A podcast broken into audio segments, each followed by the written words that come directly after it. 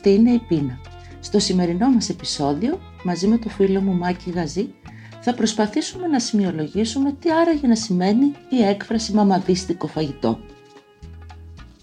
Για να μην χάνετε κανένα επεισόδιο της σειράς η Πίνα, ακολουθήστε μας στο Spotify, στα Apple και τα Google Podcast.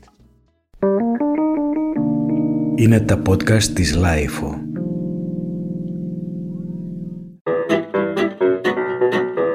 Σημερινό επεισόδιο η Πίνα θα ταξιδέψει στην κουζίνα της μαμάς. Για την ακρίβεια, αυτό το επεισόδιο είναι αποτέλεσμα ενός τεράστιου προβληματισμού που έχω τα τελευταία χρόνια όταν κάποιος πάει σε ένα εστιατόριο, αυτό θεωρώ ότι ξεκίνησε στις αρχές της κρίσης, γύρω στο 2007. Κάπου τότε άρχισε να πολύ συζητιέται αυτό το θέμα. Δηλαδή, πάει κάποιος σε ένα εστιατόριο και σου λέει: Χτες πήγα κάπου και έφαγα μαμαδίστηκε τηγανιτές πατάτες. Πήγα σε μια ταβέρνα και έφτιαχνε το κατσικάκι στο φούρνο με πατάτες όπως το έκανε η μαμά μου. Πήγα σε ένα τάδε μαγαζί και έχει μαμαδίστικο και φταίει. Πολύ μαμαδίστικο φαγητό εκεί που πήγα. Να πας κι εσύ. Δηλαδή, η λέξη μαμαδίστικο χρησιμοποιείται πάρα πολύ για να εκφράσει μια εμπειρία ταβέρνας εστιατορίου σαν καλή κριτική και να στείλει και σένα.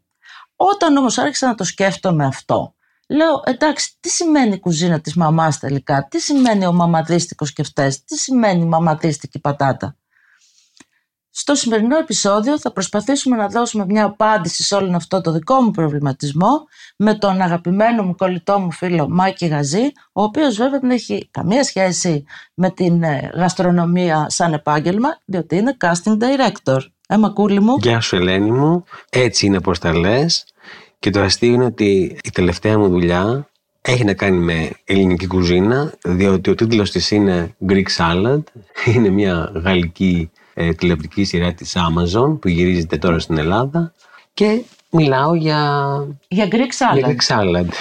Ε, πώς την αντιλαμβάνονται αυτή την Greek Salad, γαστρονομικά ή ε, με άλλα επεισόδια; Ε, μεταφορικό είναι αυτό όλο σίγουρα, αλλά σαφέστατα είναι το πιο διεθνές ελληνικό πιάτο. Γνωστό παντού. Είναι, ε, ε, λίγο η περίληψη είναι να τα κάναμε σαλάτα νομίζω κάπως, στο σενάριο. Ναι, κάπως, αλλά με, με, πολύ μεγάλη και ωραία διάθεση και τελεγεύση. Ναι, εμείς όμως μακούλη μου δεν τα κάναμε σαλάτα, διότι συγκατοικήσαμε για πολλά χρόνια. Πέντε χρόνια τουλάχιστον. Ναι. Και για θυμίσου, μοιραστήκαμε μια εντελώς μαμαδίστικη κουζίνα, όπου εγώ ήμουν η μαμά, έτσι. Ναι, ναι. Και εσύ ε, γινώσουν πότε πότε η μαμά όταν πήγαινες και εσύ να μαγειρέψεις σε αυτή την κουζίνα; Αλλά έβγαλες καταπληκτικές μνήμες, γιατί για μένα ε, η μαμαδίστικη κουζίνα είναι μνήμη. Στη γεύση και στο, στο συνέστημα.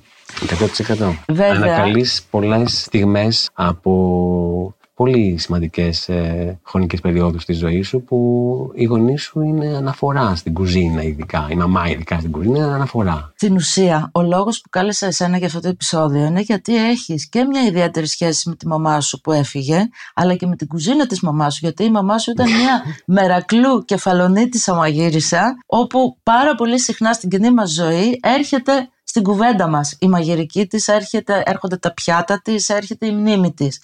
Εσύ όταν λες το κατεξοχήν πιάτο της μαμάς σου, όταν θυμάσαι τη μαμά σου, ποιο πιάτο είναι; Κοκκινιστό κρέας με κολοκυθάκια. Ναι. Την κατσαρόλα. Το θυμάμαι γιατί το κάναμε συχνά. Λοιπόν, σε αυτό το επεισόδιο σας έχουμε ένα μπόνους. Το μπόνους είναι η συνταγή του κοκκινιστού. Νομίζω ότι το κοκκινιστό είναι ένα κατεξοχήν μαμαδίστικο πιάτο. Συμφωνώ και ένα πιάτο το οποίο το αγαπάμε και στα εστιατόρια, οπότε για πολλές φορές θα πούμε «Αχ, έφαγα ένα μαμαδίστικο κοκκινιστό». Για μένα επίσης το κοκκινιστό, επειδή είναι ένα πιάτο που το αγαπώ πάρα πολύ, είναι και μια ε, συνταγή που τη δούλεψα πάρα πάρα πάρα πολλά χρόνια, μέχρι να τη φτάσω στην τελειότητά της. Δηλαδή είμαι πολύ περήφανη για το κοκκινιστό μου. Και αυτή τη συνταγή, όση ώρα μιλάμε, την, ε, τη μαγειρεύουμε εδώ στην κουζίνα μας με το μάκι. Λοιπόν, αυτή η συνταγή θα σας φανεί λίγο ανατρεπτική. Αλλά πιστέψτε με, πριν μου πείτε αχ που είναι το κρεμμύδι και γιατί δεν έβαλες αυτό και η μαμά μου έκανε εκείνο, θα σας πω ότι εγώ είμαι μια άλλη μαμά που το κάνει έτσι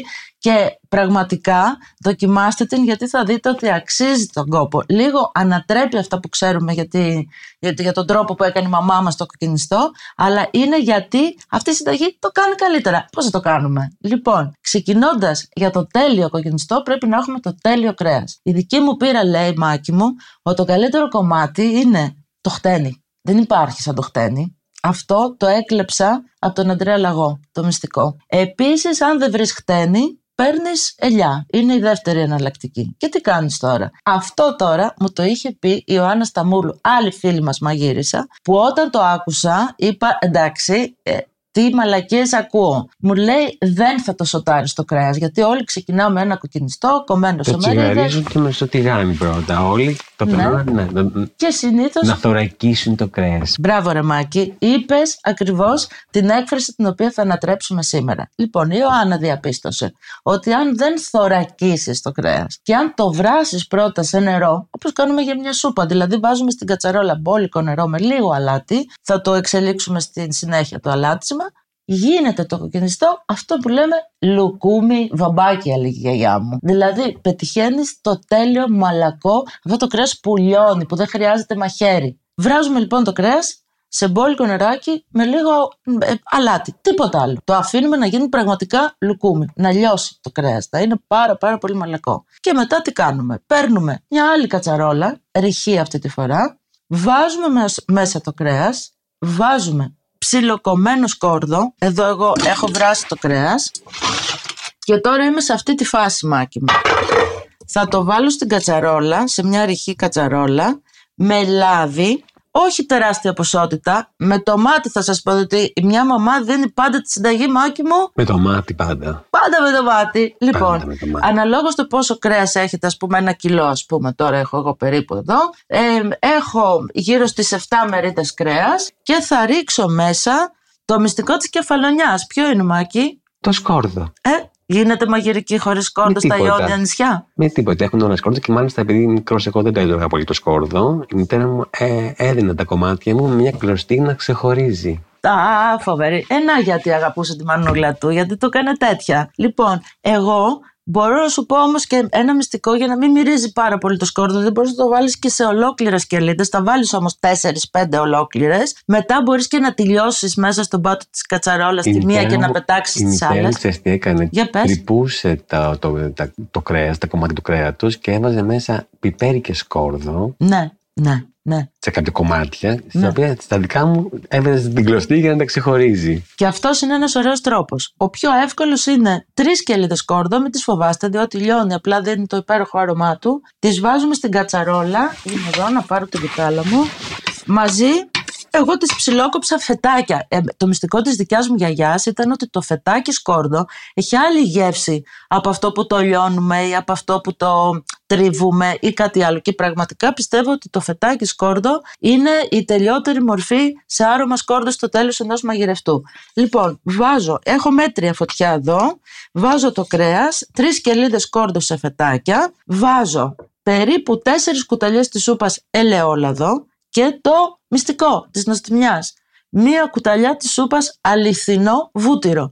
Η γιαγιά μου έβαζε το λιωμένο βούτυρο που λέμε. Εγώ θα βάλω αγελαδινό γιατί είναι, η γεύση του είναι λίγο αρέσει σε όλους ας πούμε. Βάζα εμείς καταναλώναμε στο σπίτι. Ναι, από και την εμένα. γνωστή στάνη της Πατησίαν, το, το μαγαζί ορόσημο της Ναι, Πατησίαν με τα ναι. προϊόντα, από την κεφαλονιά ειδικά, φέτα και φρέσκο μπούτυρο Ναι, εκεί. ναι. Είχαμε τενεκέδε. που ακόμα υπάρχει ας πούμε αυτό το ωραίο βούτυρο. Στο λοιπόν, σπίτι. σε μέτρια φωτιά τώρα απλώς εδώ τα ανακατεύω, δηλαδή δεν κάνω κάτι το... Δεν θέλω να τα σοτάρω, τα ανακατεύω έτσι λίγο στην κατσαρόλα να, να, να μαραθούν που λέμε. Τώρα θα ρίξω και το κρέας. Το στραγγίζω, κρατάω το ζουμάκι, μην το πετάξετε, ρίχνω μέσα τα κομμάτια του το κρέας. Τώρα επειδή το κρέας είναι μαλακό και μαγειρεμένο, δεν το γυρίζω να το ζαλίσω γιατί θα μου διαλυθεί. Οπότε απλώς το τοποθετώ στην κατσαρόλα πάνω στο λάδι και στο βούτυρο που έχει λιώσει. Και τώρα θα πάρω μισό, έχω, δεν έχω βάλει πολύ, μισό ποτηράκι κρασί λευκό και θα το ρίξω μέσα στην κατσαρόλα μαζί με ένα ποτήρι νερό. Εγώ τα βάζω μαζί αυτά. Δεν χρειάζεται παραπάνω. Όχι ένα ποτήρι νερό, συγγνώμη. Ε, το κρασί και το νερό είναι μισό ποτήρι υλικό μου κάνουν. Τα ρίχνω μέσα στην κατσαρόλα και τα ανακατεύω και αυτά να ανακατευτούν με το σκόρδο, να πάνε παντού δηλαδή στην κατσαρόλα. Και τώρα βάζω την ντομάτα. Δεν θα βάλω τίποτα άλλο, δεν χρειάζεται πραγματικά τίποτα άλλο. Ούτε κρεμμύδι. Κυρίως ούτε κρεμμύδι. Θα ρίξω τώρα το ντοματάκι, γιατί το ντοματάκι, επειδή κάνουμε ένα κοκκινιστό, έχει πάρα πολύ σημαντικό ρόλο σε αυτή τη συνταγή. Το καλύτερο ντοματάκι, αυτό που κάνει την υπέροχη σάλτσα ντομάτας, είναι τα ολόκληρα ντοματάκια, τα οποία τα έχω περάσει από το μούλτι, τα έχω λιώσει δηλαδή για να γίνει ομοιόμορφη σάλτσα. Τα ρίχνω και αυτά μέσα στην κατσαρόλα, το ανακατεύω, αλατίζω, τώρα θα βάλω. Ε; Πιπέρι. Πιπέρι, περίμενε να βάλουμε φρεσκοτριμμένο αν και θα βάλουμε και μετά από πάνω. Πιπέρι, αλατάκι, λίγο παραπάνω. Με και το μάτι πάντα έτσι. Το με το μάτι και φυσικά, διότι χωρίς αυτό το κουνιστό θα ήταν μισό, μία κοφτή κουταλιά της σούπας ζάχαρη. Ζάχαρη. Δεν είναι πολύ, μην τρομάξετε. Την οποία θα ρίξω και αυτή μέσα στη σάλτσα. Την έβαλα. Λοιπόν, και τώρα δεν έχω να κάνω τίποτα άλλο παρά να χαμηλώσω τη φωτιά μου στο λίγο, δηλαδή εμένα εδώ τώρα βλέπω το ματάκι μου πάει στο 9, εγώ θα το βάλω στο 5 μάκι και θα σκεπάσω την κατσαρόλα. Και θα περιμένω να σιγομαγειρευτεί η σάλτσα. Αν δείτε ότι χρειάζεται λίγο περισσότερη υγρασία ή αν θέλετε να κάνετε πλούσια τη σάλτσα, θα ρίξετε και ένα φλιτζάνι του τσαγιού νερό από το ζωμό που κρατήσαμε που έχουμε βράσει το κρέας. Κρέας. Τίποτα άλλο. Και θα την αφήσουμε τώρα σιγά σιγά, το βούτυρο βοηθάει να δέσει και η σάλτσα, ε, τη σκεπάζουμε σε χαμηλή φωτιά, υπομονετικά. Αυτό τώρα πόσο θέλει. Θέλει όσο να πούμε εμείς αυτά που έχουμε να πούμε για την κουζίνα της μαμάς. Δηλαδή κανένα ε, 20, με μισά ώρα. Ας πούμε μισά ώρα. Αυτό, τίποτα άλλο. Και έχουμε το απόλυτο, το τέλειο κοκκινιστό, το οποίο θα δοκιμάσουμε στο τέλος. Με τι μάκι μου θα το συνοδέψουμε; Με κολοκυθάκια. Κολοκυθάκια δεν έχω. Πατάτες τηγανιτές. Ούτε πατάτες τηγανιτέ θα σου κάνω γιατί είναι ανθίγινε. θα σου κάνω χοντρό μακαρόνι, αγάπη μου. Α, τέλεια. Roast beef. Τέλεια. Ε, γιατί το κοκκινιστό, τι θέλει της μαμάς, χοντρό, μα- η δικιά μου μόνο με χοντρό μακαρόνι το έκανε. ναι, ναι. Και ο μπαμπάς μου τα λάτρευε και έκανε την κουζίνα χάλια γιατί τα ρούφαγε. Ναι, Και αυτό. μπαίνει- γιατί, Η σάλτσα πήγαινε παντού. γιατί μπαίνει η σάλτσα μέσα στο μακαρόνι και είχαν δίκιο τώρα αυτές. Βέβαια η δικιά μου τα έκανε λάσπη. Αν βάλετε χοντρό μακαρόνι, θα προσέξετε. Θέλει ελάχιστο, μα πραγματικά ελάχιστο βράσιμο για να κρατήσει αυτό το μοντέρνο al dente το οποίο ε, συνηθίζουμε στις μέρες μας. Σαφώς. Ναι, και να μην, γίνει, να μην λιώσει, ας πούμε, το μακαρόνι. Σαφώς, ναι. Οκ, το ματάκι μας είναι στο 5, περιμένουμε μισή ωρίτσα και στο μεταξύ Μάκη όσο περιμένουμε ας πάμε στην κουζίνα της μαμάς, να ανοίξουμε την πόρτα, να μπούμε μέσα. Χωροταξικά. Η κουζίνα της κάθε μαμάς είναι ε, περίπου κλασικής μαμάς η κουζίνα μιας τρελής. Έτσι. Ναι, θα μπορούσε. Σκεύη, κατσαρόλες, τηγάνια. Η, η κάθε μαμά έχει τις δικές της ιδιοτροπίες. Έχει τα δικά της, ε, τις δικές της καθυλώσεις.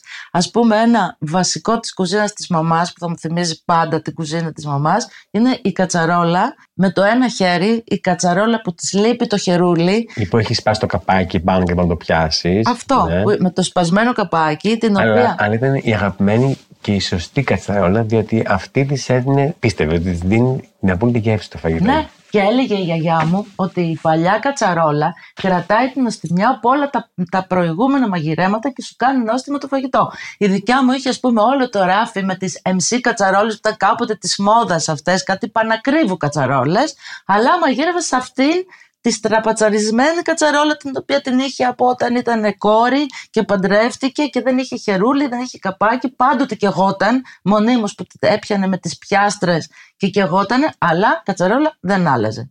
Επίσης, η άλλη θα έχει ένα καμένο τηγάνι. Θα μπορεί να έχει όλη τη σειρά με τα υπέροχα τηγάνια, αλλά σε εκείνο το καμένο, μόνο σε αυτό λέει γίνονται ωραίες οι πατάτες. Η δικιά μου είχε αγαπημένο αντικείμενο στην κουζίνα το ξύλινο γουδοχέρι, στο οποίο έλανε το σκόρδο για να κάνει την αλιάδα. Ναι. Της σκορδαλιά Ναι. της κεφαλονιάς με την πατάτα. Επίσης, αξεσουάρ, το γουδί Δεν ή το ξύλινο μπορούσε ή το. χωρίς με- αυτό, νευρίαζε. Αν, αν, δεν ήταν, αν δεν το έβρισκε εύκολα, είχε πάθει, πάθαινε τρέλα. Ναι. Είχε το ουδί το δικό της, το συγκεκριμένο. Ούτε μηχα...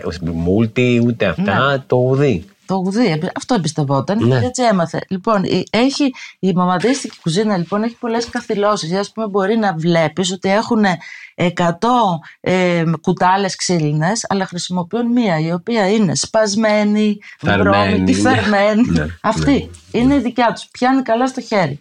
Το άλλο είναι ότι καμία μαμά δεν θα έχει τα σούπερ μαχαίρια που χρησιμοποιούμε σήμερα στην κουζίνα. Όλες κόβουν με κάτι, κι εγώ μαζί, με κάτι πλαστικά μικρά που τα αγοράζουμε ένα ευρώ στη σούπερ μάρκετ, Ή τα από τη λαϊκή, πριόνοντα. ναι. Ε; Ή από τη λαϊκή. Ή από τη λαϊκή, Ναι. ακόμη καλύτερα. Αυτό. Ε, επίσης, τι Και, έχω- είχε, αιμο- και έχουν όλες, η δικιά μου βεβαίως, είχε αιμονή με τα τάπερ. Α, καλά. Μεγάλη συλλογή τάπερ. Αιμονή με τα Ναι. Τάπερ. Τα οποία τάπερ δεν είναι και αγοραστά. Τα οποία τάπερ δεν είναι όλα τι Tupperware ή αντίστοιχες εταιρείες, είναι και από τα παγωτά, είναι Ναι. Αυτά. και από Ναι, ναι. άλλα. ξέρεις. Από delivery. Delivery που μείνανε, ναι. Και Μμ. Πολλά τάπερ και επίσης έχουν και μια άλλη αιμονή με το ε, κεσεδάκι το πύλινο του γιαουρτιού. Βέβαια. Ε; Βέβαια. Το οποίο- Εκεί βάζανε συνήθως τα σαπούνια, σύρματα και σπουγγαράκια. Μπράβο. Στο στενοχήτη. Ναι, Μάκη Στον μου. στενοχήτη. Η δικιά μου το έκανε και με το πλαστικό ε, κεσεδάκι του γιαουρτιού. Αυτό. λοιπόν, χωροταξικά νομίζω τοποθετηθήκαμε. Επίσης είναι φοβερό διότι ρε παιδί μου δεν έχω πάει ποτέ σε κουζίνα μαμάς που να μαγειρεύει όμως, να έχει περάσει όλη της τη ζωή να μαγειρεύει και να έχει μεγάλη κουζίνα. Όλες οι κακομοίρες τριμώχνονται. Θυμωμένες κάπως. Ναι. Ναι. Και πας μετά σε κάτι φοβερά σπίτια που έχουν κάτι τεράστιες κουζίνες και οι άνθρωποι τις χρησιμοποιούν για να κουμπώνουν τα λάπτοπ, ε, το φλιτζάνι του καφέ. Ξέρετε, τα χρησιμο- δεν τις χρησιμοποιώ ποτέ.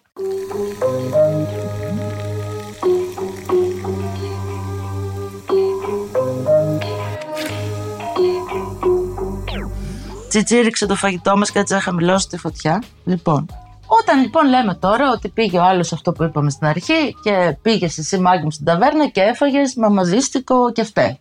Εμένα η πρώτη ερώτηση που μου έρχεται στο μυαλό είναι ποιανής μαμάς και ποιας γενιάς μαμά ήταν αυτή. Τι κεφτές ήταν αυτός; Δηλαδή πού να τον τοποθετήσω στο μυαλό μου μέσα; Και εκεί αρχίζει η ιστορία το γιατί μαγειρεύει κάθε μαμά. Θα ακούσεις συνήθως αυτό που λένε μαγειρεύει από αγάπη. Εμένα αυτό δεν μου λέει τίποτα. Εγώ πιστεύω ότι υπάρχουν διαφορετικοί λόγοι για τους οποίους κάθε μαμά μπαίνει στην κουζίνα. Είναι η παλιά νοικοκυρά η οποία έχει μάθει ότι βρέ, ξεχιονίσει, θα πρέπει να βάλει αυτό που λένε το τσουκάλι στη φωτιά αυτή η οποία θα μαγειρεύει μέχρι να πεθάνει. Ακόμη και όταν έχουν φύγει τα παιδιά της που θα τους στέλνει τα περάκια, ακόμη και όταν τα παιδιά δεν θέλουν τα ταπεράκια, αυτή θα μαγειρέψει γιατί έχει μάθει ότι κάθε μέρα πρέπει να μαγειρεύεις. Έστω και αν είναι μόνη της στο Αυτό σπίτι. που λες έχει να κάνει απόλυτα και με την εποχή που έχει δημιουργηθεί η οικογένεια. Δηλαδή, οι οικογένειες της δικιάς μου γενιάς είναι τελείως διαφορετικές από τις οικογένειες που δημιουργούνται αυτές, τις- αυτά τα χρόνια τα τελευταία, ας πούμε. Διότι οι ανάγκες διαφορε... οι ανάγκες μπορεί να είναι οι ίδιες, αλλά οι συνθήκες είναι διαφορετικές.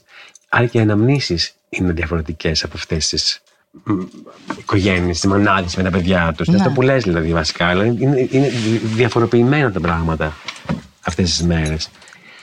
Ε, στη δική μου και στη δική μας περίπτωση έχουμε μνήμες ε, καταγεγραμμένες στη γλώσσα μας οι οποίες με το που ε, πάμε κάπου και δούμε κάτι δια- που τις πλησιάζει λέμε αμέσως αυτό είναι φαγητό της μαμάς. Ναι, γιατί τώρα υπάρχει ας πούμε και η σύγχρονη νοικοκυρά, η σύγχρονη μαμά. Αυτή η σύγχρονη μαμά μπορεί να κάνει και μια international κουζίνα. Α, μπράβο. μπορεί να κάνει και σούσι, μπορεί να κάνει Α, και μπράβο. ινδικό. Ε, μπ- μπορεί να είναι η μαμά η οποία έχει μάθει να κάνει πολύ εύκολα φαγητά διότι είναι εργαζόμενη και δεν μπορεί να κάνει κάθε μέρα μουσακά. Ε, υπάρχουν δηλαδή πολλών ειδών μαμάδες πλέον και πολλών γενεών, τριών γενεών μαμάδες γύρω μας. Άρα για ποιανής μαμάς το μαμαδίστικο φαγητό μιλάμε. Έπειτα, ας πούμε λέμε ότι η μαμά σημαίνει φροντίδα. Συνήθως όταν λέμε μαμαδίστικο φαγητό εννοούμε ένα υγιεινό φαγητό Σωστά. το οποίο όμως δεν ισχύει, διότι υπάρχουν πάρα πολλές μαμάδες οι οποίες δεν έχουν αίσθηση πώς να ψωνίσουν υγιεινά. Δηλαδή, εγώ θυμάμαι τη, τη γιαγιά μου, η οποία ήταν δεινή μαγείρισα και έκανε τον καλύτερο αρακά, τον οποίο αρακά, τι αρακά έβαζε λες, αρακά κονσέρβα.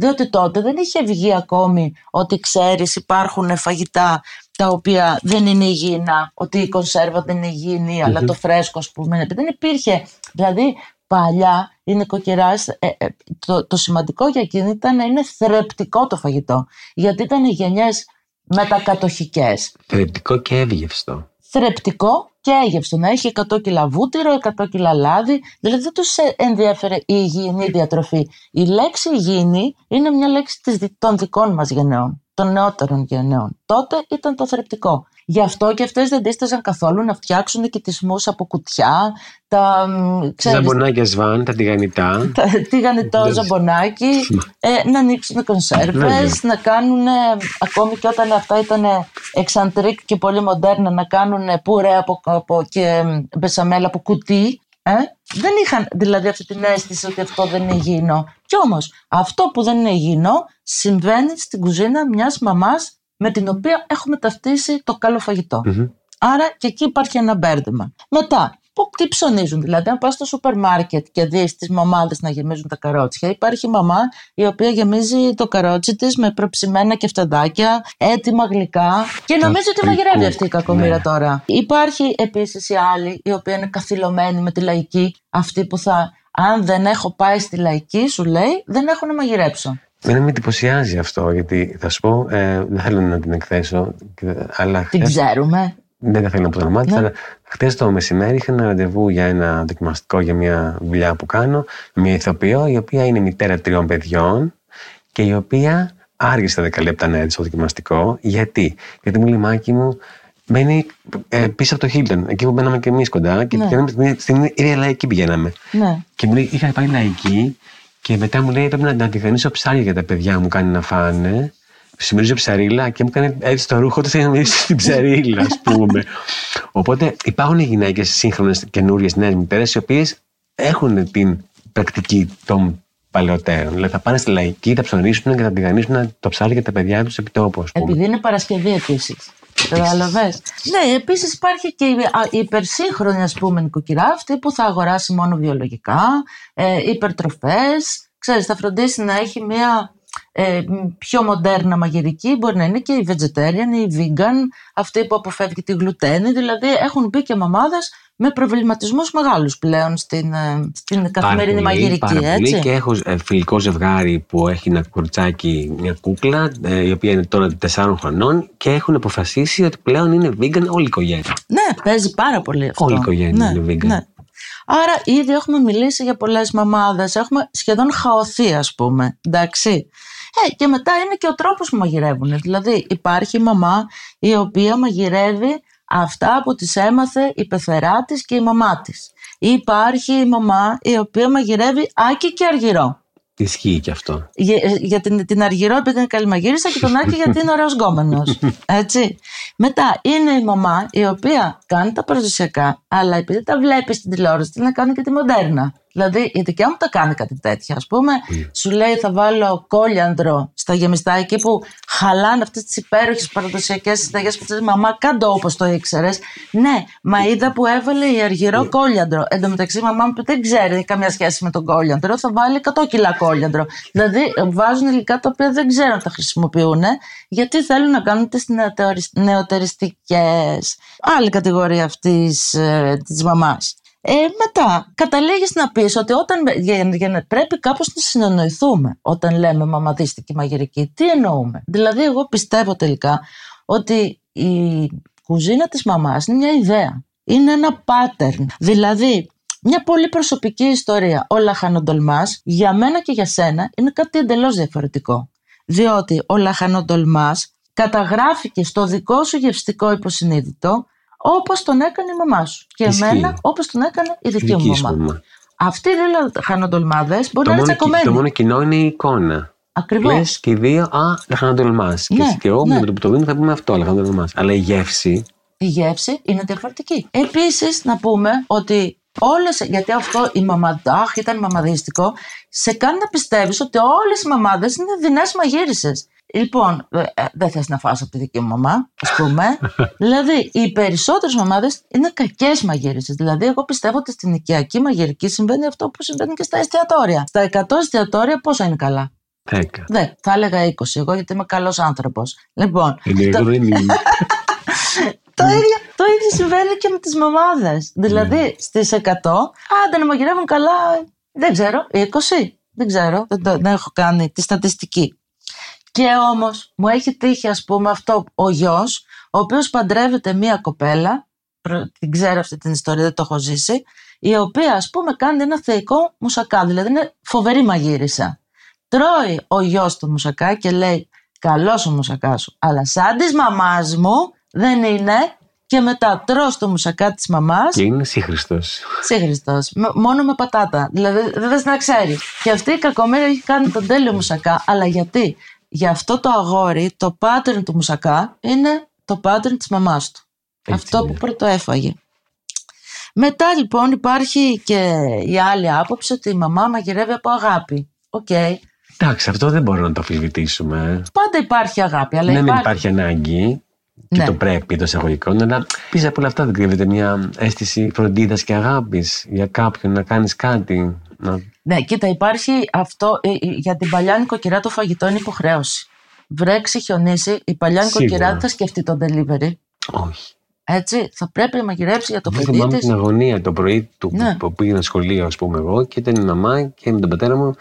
Τι θα μαγειρέψουμε σήμερα, αύριο τι θα κάνουμε. Αν κάνουμε αυτό σήμερα, αύριο τι θα κάνουμε. Ναι. Μεθαύριο τι θα κάνουμε. Δηλαδή, προγραμμάτιζαν με ένα άγχος του τι θα. ήταν ε, ε, προτεραιότητα του τι θα φάμε και την ε, ημέρα εκείνη, αλλά και τις επόμενες δύο-τρεις μέρες. Δηλαδή, αν φάμε σήμερα όσπρι, αύριο ψάρι, μεθαύριο θα κάνω τα φασολάκια, μεθαύριο θα κάνω τον, το κρέας την Κυριακή. Ε, είχαν μια, Υπήρχε ένας ένα διάλογος. προγραμματισμό και βέβαια και ένα διάλογο για το φαγητό. Ναι. Επίσης, παλιά, θέλω να μου πεις αυτή την ιστορία, την, την έχω ζήσει κι εγώ. Υπήρχε, ας πούμε, μεγάλη κουβέντα για τη φέτα, ρε παιδί μου. Τι φέτα θα πάρει. Ε, εμείς Ποιος για κάνει τη την καλύτερη φέτα είχαμε μεγάλη ε, αυτό παράδοση, διότι ως κεφαλονίτες, ε, ο πατέρας μου ειδικά ήταν ο ε, μεγαλύτερος έτσι, μ, ε, υποστηρικτής αυτού του προϊόντος. Δεν το Μα όπως και συζητάω. κάθε οικογένεια, οικογένεια ελληνική. Φέτα κεφαλινίας. Όπου και να πηγαίνουμε, ακόμα και σε, σε τώρα που πηγαίναμε, η φέτα από πού είναι, ρώτησε. Ήθελα να ρωτήσω από πού είναι η φέτα. Αν δεν είναι κεφαλινής, δεν την περίγαινε. Πες που σε έστελνε στην ταβέρνα να αγοράσεις Να τη πάρω φέτα. φέτα και κρασί. Τι ταβέρνα, Η ταβέρνα είναι γνωστή που υπάρχει ακόμα ως ταβέρνα σήμερα στην ε, Αθήνα είναι μεταξού. Στο Μεταξουργείο. Μπακαλοταβέρνα. Μπακαλοταβέρνα, βέβαια. Ήταν μπακαλοταβέρνα και είχε καλό προϊόν. ε, τα καλά προϊόντα της ήταν δύο. Ήταν η φέτα και το κρασί. Και τι σου έλεγε η μαμά να πεις; Από την καλή. Από την καλή. Και τι σου απαντούσε ο κύριος; Όλα καλά είναι. Όλα καλά είναι. Ναι, αυτό την ήταν. καλή. Ναι, πραγματικά αυτό το. Είναι νομίζω μια κλασική μαμαδίστικη ε, εικόνα του τραπεζιού του οικογενειακού, όπου η φέτα είναι πάνω στο τραπέζι με ό,τι και αν τρώμε. Μεγαλύτερο σοβινιστή κεφαλονίτρι τον πατέρα μου δεν υπήρξε, δεν έχει υπάρξει για, την, ε, για τα προϊόντα. Μέλι, κρασί, ε, τη φέτα, μυρωδικά, θυμάρι, ρίγανη. Σου λέει αυτά είναι το κόλλο είναι τα καλύτερα. Με κεφαλονιά όλα. Και όλα αυτά τα προϊόντα τα είχαμε στο σπίτι σε αυθονία. Και το λάδι φυσικά. Ναι. Και λάδι από κεφαλονιά με την εκέ. Ναι, το λάδι του Ανεκέ. Επίσης, μαμαδίστικη Αμαδίστικο. εικόνα Με την μαγειρεύματος. τρόμπα, με την γνωστή τρόμπα που χάλαγε Ναι. η τρόμπα καμιά φορά Ναι. και με φων- φώναζε Γεράσιμε να κρατήσει τον τενεκέ. και κρατάγα τον τενεκέ για να βιάσω το μπουκάλι στο, το λάδι στο μπουκάλι. Ναι, ναι. ναι, ναι. Λοιπόν, υπάρχει, είπαμε, ήμασταν, ε, πού ήμασταν, εκεί που λέγαμε για τις μαμάδες, για το, πο- για το ε, ποια είναι η, ο λόγος για τον οποίο μπαίνουν στην κουζίνα. Δηλαδή είναι αυτή η οποία θεωρεί υποχρέωση, η οποία όμως δεν γουστάρει ρε παιδί μου να μαγειρεύει. Είναι αυτή που συχτηρίζει κάθε μέρα, λέει τι μαγειρεύουν πάλι αύριο, κλασική έκφραση, που ποτέ δεν της έρχεται κάτι, διότι στην ουσία πρέπει να μαγειρέψει, το θεωρεί υποχρέωσή της να μαγειρέψει, αλλά δεν γουστάρει που μαγειρεύει. Ισχύει και αυτό. Ναι. Ε, μετά είναι η άλλη η μαμά η οποία θα κάνει 60 φαγητά τη μέρα, θα καλεί συνέχεια κόσμο, θα στέλνει τα περάκια. Αυτή η μαμά και αυτή μαγειρεύει από υποχρέωση για να θρέψει την οικογένειά της, αλλά συμπτωματικά, θεωρώ ότι όλο αυτό είναι μία σύμπτωση, το έχει με τη μαγειρική. Της αρέσει η μαγειρική, είναι χόμπι της η μαγειρική. Ισχύει αυτό που λες, γιατί και στη δική μας οικογένεια είχαμε, εκτός της μητέρας μου που ήταν και εργαζόμενη, ε, δύο θείες καταπληκτικές, η θεία μου η Ιωάννα και η θεία μου η Μαρίκα, η οποία η θεία μου η Μαρίκα ήταν εξ Αιγύπτου από την Αλεξάνδρεια, ε, που είχε το μαγικό χέρι. Δηλαδή πήγαινε για ένα καφέ και θα έβγαινε το βράδυ, γιατί σου, ξαφνικά απ- σου έβγαζε τα πιο απίστευτα ε, δέσματα. Όπως τι, για πες. Από πατέ Α. μέχρι δικά της λουκάνικα. Δηλαδή ήταν ένα πράγμα διανόητο. Ή η αγαπημένη μου θεία η Ιωάννα έκανε τα πιο ωραία τρουσιά του κόσμου. Δικά της όλα. Ένα, το είχαν όμως. Το είχανε. Αυτό. Δηλαδή είναι. Είδες, μυρίζει και το φαγητό μας τώρα. Δεν είναι φοβερή αυτή η μυρωδιά της ντομάτας, σάλτσας με το σκόρδο. Το σκόρδο μαζί, αυτό είναι το ωραίο. Το σκορδάκι. Ε, βέβαια. Και αυτό είναι σήμερα, επειδή και ο Μάκης είναι από την κεφαλονιά, είναι λίγο ε, μια σπονδύ στην Ναι, αιώνια βέβαια. κουζίνα που λατρεύει το σκόρδο και έχει πολύ δίκιο. Εννοείται. Εννοείται. Μεγαλώνοντας το εκτίμησα δεόντως το σκόρδο. Μπορώ να σου πω. ναι. Λοιπόν, είμαστε πάλι, πάλι χαωμένοι είμαστε, μιλώντας για αυτό, για τις μαμάδες που γουστάρουν και τις άλλες που συχτηρίζουν, που μαγειρεύουν από άχθος ή υποχρέωση. Αν και θα σου πω ότι και αυτές οι, οι μαμάδες οι οποίες δεν γουστάρουν να μαγειρεύουν, μάκι, είναι, συμβαίνει κάτι φοβερό. Έχουν ένα-δύο φαγητά, τα οποία το κάνουν καλύτερα από τις άλλες, τις μερακλείδες. Η κάθε μία στο ρεπερτόριό της. Ένα-δύο, μόνο. Τα οποία τα κάνουν θεϊκά. Νομίζω ότι αυτό είναι μια απόφαση. Λες. Παίρνουν την απόφαση να το ξετινάξουν το φαγητό και να το κάνουν καλύτερα από όλους, γιατί θα είναι πια, θα θεωρούνται πια τελείως άχρηστες. Οπότε αποφασίζουν να κάνουν δύο καλά, Λες, έστω ε. δύο καλά. Τα υπόλοιπα, οκ, αλλά δύο καλά φαγητά. Το οποίο λέγεται μαγειρική από επιμέλεια. Δεν το έχουν. Ποιος ξέρει. Ή Μπορεί. μπορεί να τους αρέσει να τα τρώνε και όλα αυτά τα συγκεκριμένα, οπότε τα έχουν κάπως ε, χαϊδέψει, ας πούμε, περισσότερο. Μπορεί, Και τους έχουν βγει. μπορεί, μπορεί. μπορεί. Αλλά επειδή τώρα είμαι με σένα που είσαι και ειδικό στις ταινίες, η μνήμη σου στις ταινίες είναι το κάτι το συγκλονιστικό.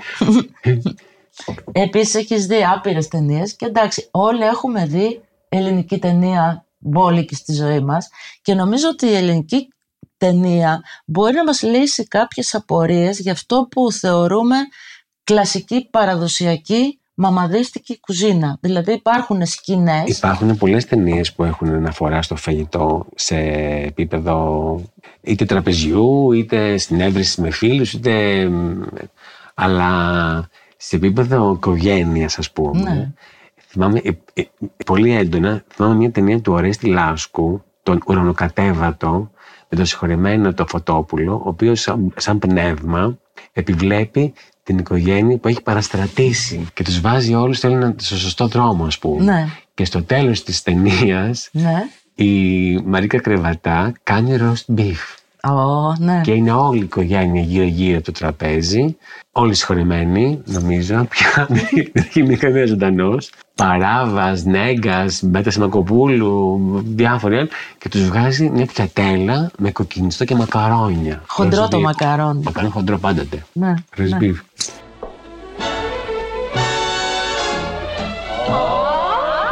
Αμάν ροσμπίφ. Το φαΐ μου. Ελάτε, ελάτε. Εμένα πρώτη καλέ Μανούλα, έχω μια πείνα που δεν σε βλέπω. Όχι, όχι, πάψε. Πρώτα ο αρχηγός της οικογένειας. Έλα, Τίμο μου, έλα, πουλάκι μου, έλα, χρυσό μου. Α, πρόσεχε, α- απρόσεχτη, πάντα, πάντα, πάντα. ευχαριστώ. Έλα, έλα, να σου βάλω, Ευχαριστώ. εγώ να σου βάλω. Ευχαριστώ. Έλα, Τίμο. Κάτσε εκεί. Έλα, έλα και εσύ, χρυσό μου. Α, πιο γρήγορα. Εσύ ξέρω, θέλεις λίγο. Έλα, Μαργαρίτα μου. Βρε πως αλλάξανε. Χαίρεσαι να τους βλέπεις. Δάμα είναι το ροσμπίφ, μαμά, Μπράβο, δάμα. μητέρα, γεια στα χέρια σου. Τρία πιάτα θα φάω, Μανούλα, τρία. Έκτακτο είναι. Πω πω, μου τρέξανε τα σάλια. Όρι και να είχα λίγο.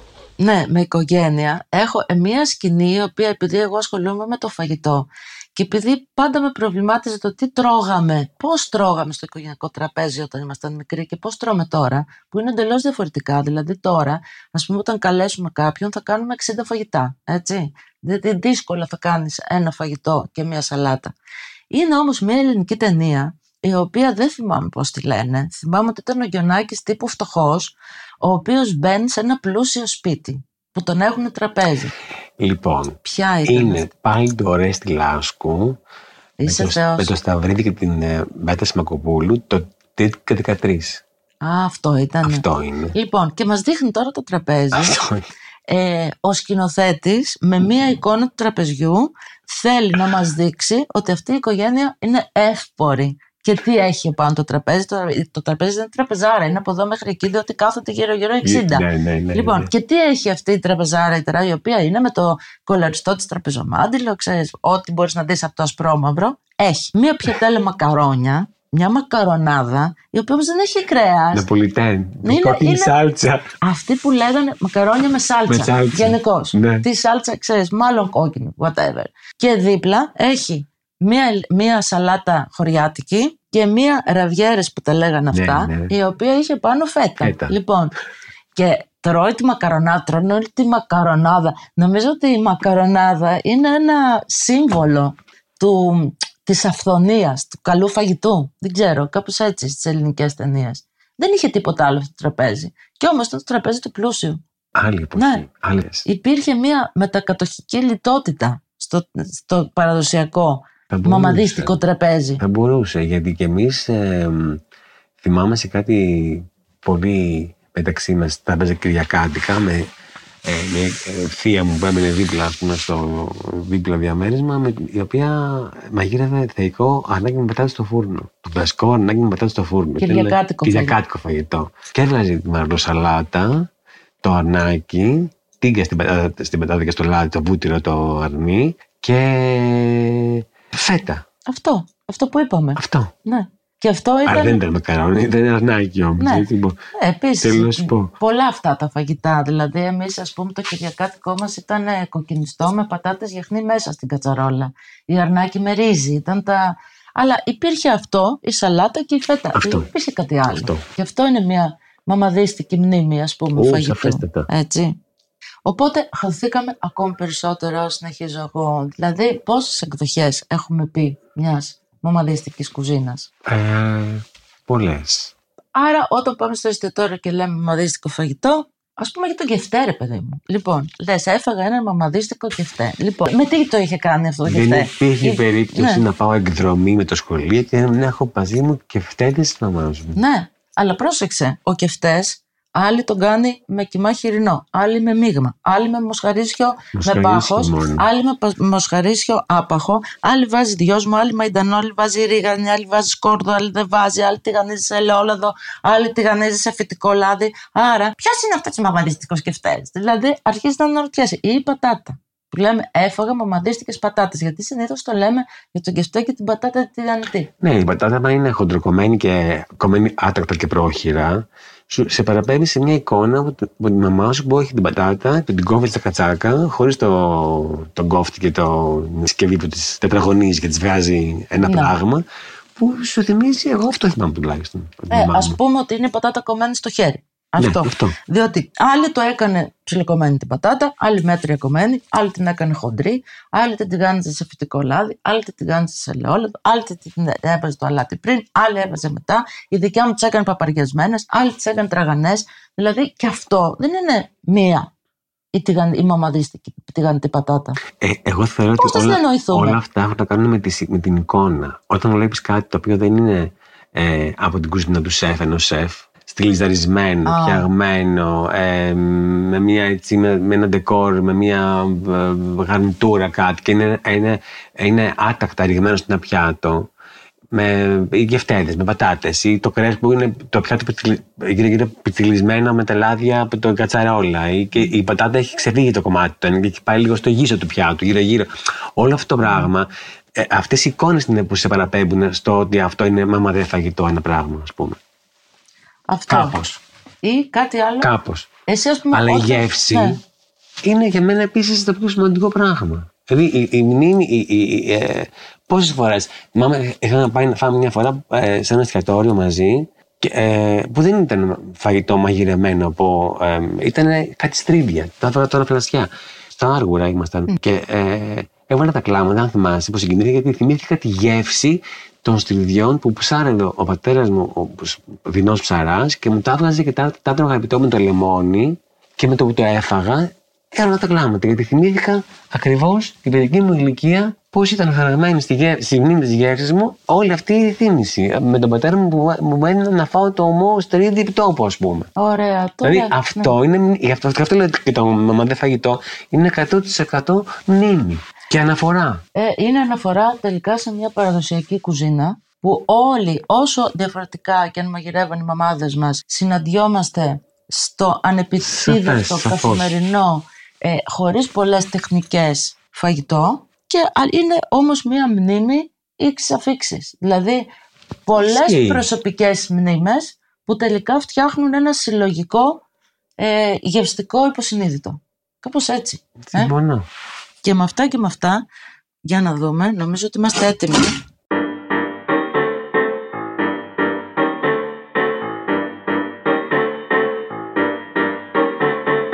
Έτοιμο είναι. Το κοκκινιστό Έλα γιατί μάτι. πείνασα. Τώρα, λοιπόν, δοκιμάζουμε το κοκκινιστό να μου πεις κατά πόσο είναι μαμαδίστικο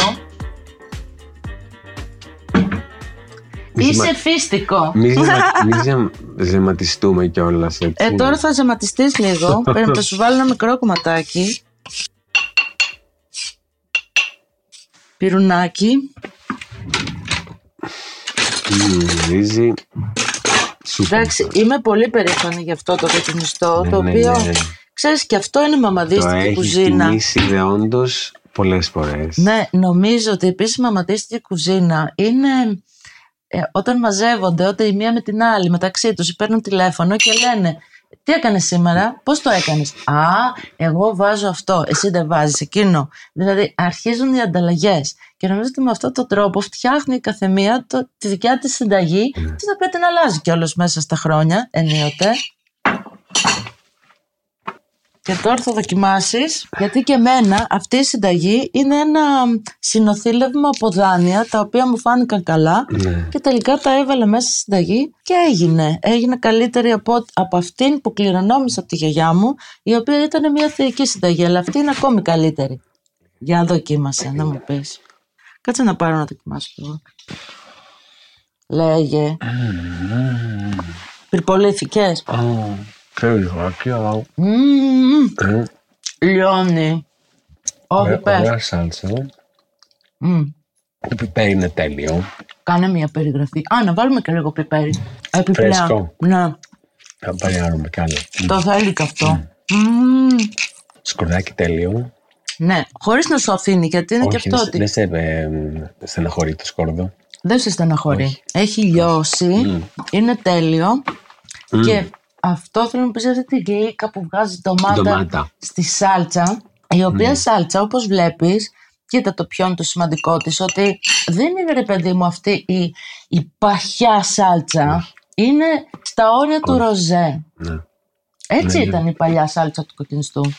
Ε, Και επίσης θα πω ότι ένα από τα, δηλαδή τα, τα, τα κοκκινιστά που δεν μου αρέσουν εμένα, πάρε άλλη μια Ναι.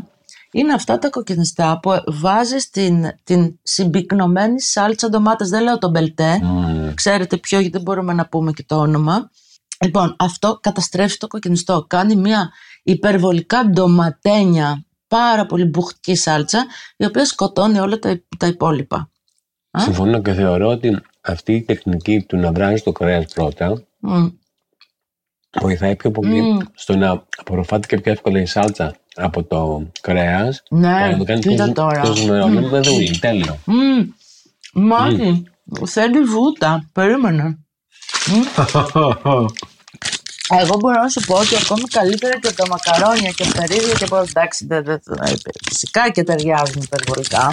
Αλλά υπάρχει και αυτή η μαγική μπουκιά που λέγεται βούτα στη Η σάλτσα. γνωστή παπάρα στη σάλτσα. Η γνωστή παπάρα την οποία αυτής αμέσως θα κόψω με ένα πολύ ωραίο προσμένο ψωμάκι που έχω εδώ. Δοκίμασα υπέροχο ψωμάκι στη σάλτσα. Και το οποίο μαζί με το κοκκινιστό το οποίο λιώνει, γιατί είδες ότι δεν χρησιμοποίησαμε ε, μαχαίρι. Ναι. Δεν, Ω, χρησιμο- δεν χρησιμοποίησαμε ναι, ναι. μαχαίρι. Λοιπόν, θα βουτήξουμε τώρα, το οποίο θα μπορούσε να είναι και ένα φοβερό σάντουιτς. Δηλαδή, να κάνεις ένα τέλειο κοκκινιστό Και να το βάλεις μέσα σε και να το βάλεις φραγισμένο σε... ψωμί Ναι, ναι. από καρβέλι. Ε. Δηλαδή πάει τόσο πολύ το ψωμί Μμ, με, το, με τη σάλτσα. Α, Ναι. Δοκίμασε. Μμ, μμ. Ε, Εντάξει. η βούτα. Νομίζω ότι επίσης η παπάρα είναι μια επιτομή του μαμαντίστικου τραπεζιού. Κάπως έτσι τελειώνουμε το πιάτο μας. Ε. Να σκουπίσεις το Τέλεια. πιάτο σου που μας λέγανε. Μμ; Να, τη δύναμή σου. Μμ, Τελευταία μπουκιά. τέλειο. Ε, πραγματικά είναι ένα μαγικό κοκκινιστό, όχι επειδή το έκανα εγώ. Ε, παίζει ρόλο γι' αυτό, έτσι. Το χέρι σου είναι χρυσό. Εντάξει. Μιλάει η φωνή μιας μαμάς τώρα. Ισχύει και αυτό; Ε; Ισχύει και αυτό; Ε, και βέβαια, εν κατακλείδη έτσι για να δώσουμε ένα, ένα τέλος σε αυτή την ωραία κουβέντα που είχαμε, είναι ότι η μητρότητα δεν μεταφράζεται τελικά σε νοστιμιά με τη βούλα. Αυτό είναι, διότι άλλοι μαγειρεύουν καλά, άλλοι δεν μαγειρεύουν καλά. Αλλά όλο αυτό που γίνεται τελευταία, να χρησιμοποιούμε τόσο πολύ αυτή την έκφραση πήγα κάπου και έφαγα μαμαντίστικο φαγητό. Ας πούμε, αν ζούσε ο Φρόιντ, ε, ίσως μετέφραζε όλο αυτό το φαινόμενο σε μια μαζική λαχτάρα για επιστροφή στη μήτρα, λόγω του ότι περνάμε δύσκολες εποχές. Είναι μια ανάγκη μέσα από το φαγητό να, να τυλιχτούμε μέσα σε μια αγκαλιά από ασφάλεια, από φροντίδα, από τρυφερότητα, σε ένα κόρφο που μυρίζει μαμά. Θα συμφωνήσω. Πιστεύω ότι υπάρχουν ε, στιγμές που το, το ζητάς αυτό το πράγμα. Δηλαδή, έχω φίλους μου και οι φίλες μου με τους οποίους συζητάμε που θα πάμε να φάμε ή που θα βρεθούμε και, ε, και το γεγονός και μόνο ότι θα υπάρχει αυτή η, η συνένωση στη, στη, ε, των συναισθημάτων από τη γεύση, ότι ξαφνικά θα σου βγάλει όλο αυτό το πράγμα, είναι σημαντικό. Απολαμβάνω το φαγητό διπλάσια έτσι. Και νομίζω ότι αν έχεις, ας πούμε, μια δύσκολη μέρα, ρε παιδί μου, έχεις περάσει μια δύσκολη μέρα με πολλά προβλήματα. Ε, α πούμε, βγαίνεις από την πόρτα σου. Αυτή η πόλη έχει γίνει από άνθρωποι. Εσύ, για να έρθεις να κάνουμε αυτό το podcast, έκανες δύο ώρες σε μια μποτιλιαρισμένη Αθήνα, Αθήνα. κάτι το Ισχύει. οποίο δεν το είχες φανταστεί. Πραγματικό. Ότι θα σου συνέβαινε και θα σου γαμούσε τη μέρα σου. Λοιπόν, Ισχύει. Μετά από τα, όλα τα προβλήματα που αντιμετωπίζουμε σε αυτή την πόλη, πας το βράδυ να φας. Δηλαδή, με- όταν είσαι σκοτισμένος και μέχρι εδώ, ας πούμε, από τα προβλήματα, η, μια πολύ τεχνική κουζίνα υψηλής γαστρονομίας, νομίζω ότι δεν σου ταιριάζει στο τέλος μιας Εάν, δύσκολης εάν μέρας. είναι το ζητούμενο, αν είναι ένας, ένα destination, δηλαδή να, να πας συγκεκριμένα να φας εκεί πέρα, ε, δεν σε πειράζει. Αλλά δεν είναι το ζητούμενο αυτό. Το ζητούμενο είναι να φας κάπου που θα χαλαρώσεις και θα αισθανθείς μια φροντίδα και μια ζεστασιά Αυτό. και μια αυτό ακριβώ. Ναι, δηλαδή στο τέλος της, της δύσκολης μέρας Ναι. αναζητάς την παρηγοριά Ναι. στο φαγητό Σίγουρα. και την αναφορά σε αυτή την κουζίνα, την περιβόητη κουζίνα της μαμάς. Μαμάς. Γιατί το φαγητό είναι παρηγοριά. Θα συμφωνήσω και θα συνεχίσω με το κοκκινιστό εγώ. Σας ευχαριστώ πολύ. Φιλάκια σε όλους, καλή όρεξη. Καλή όρεξη.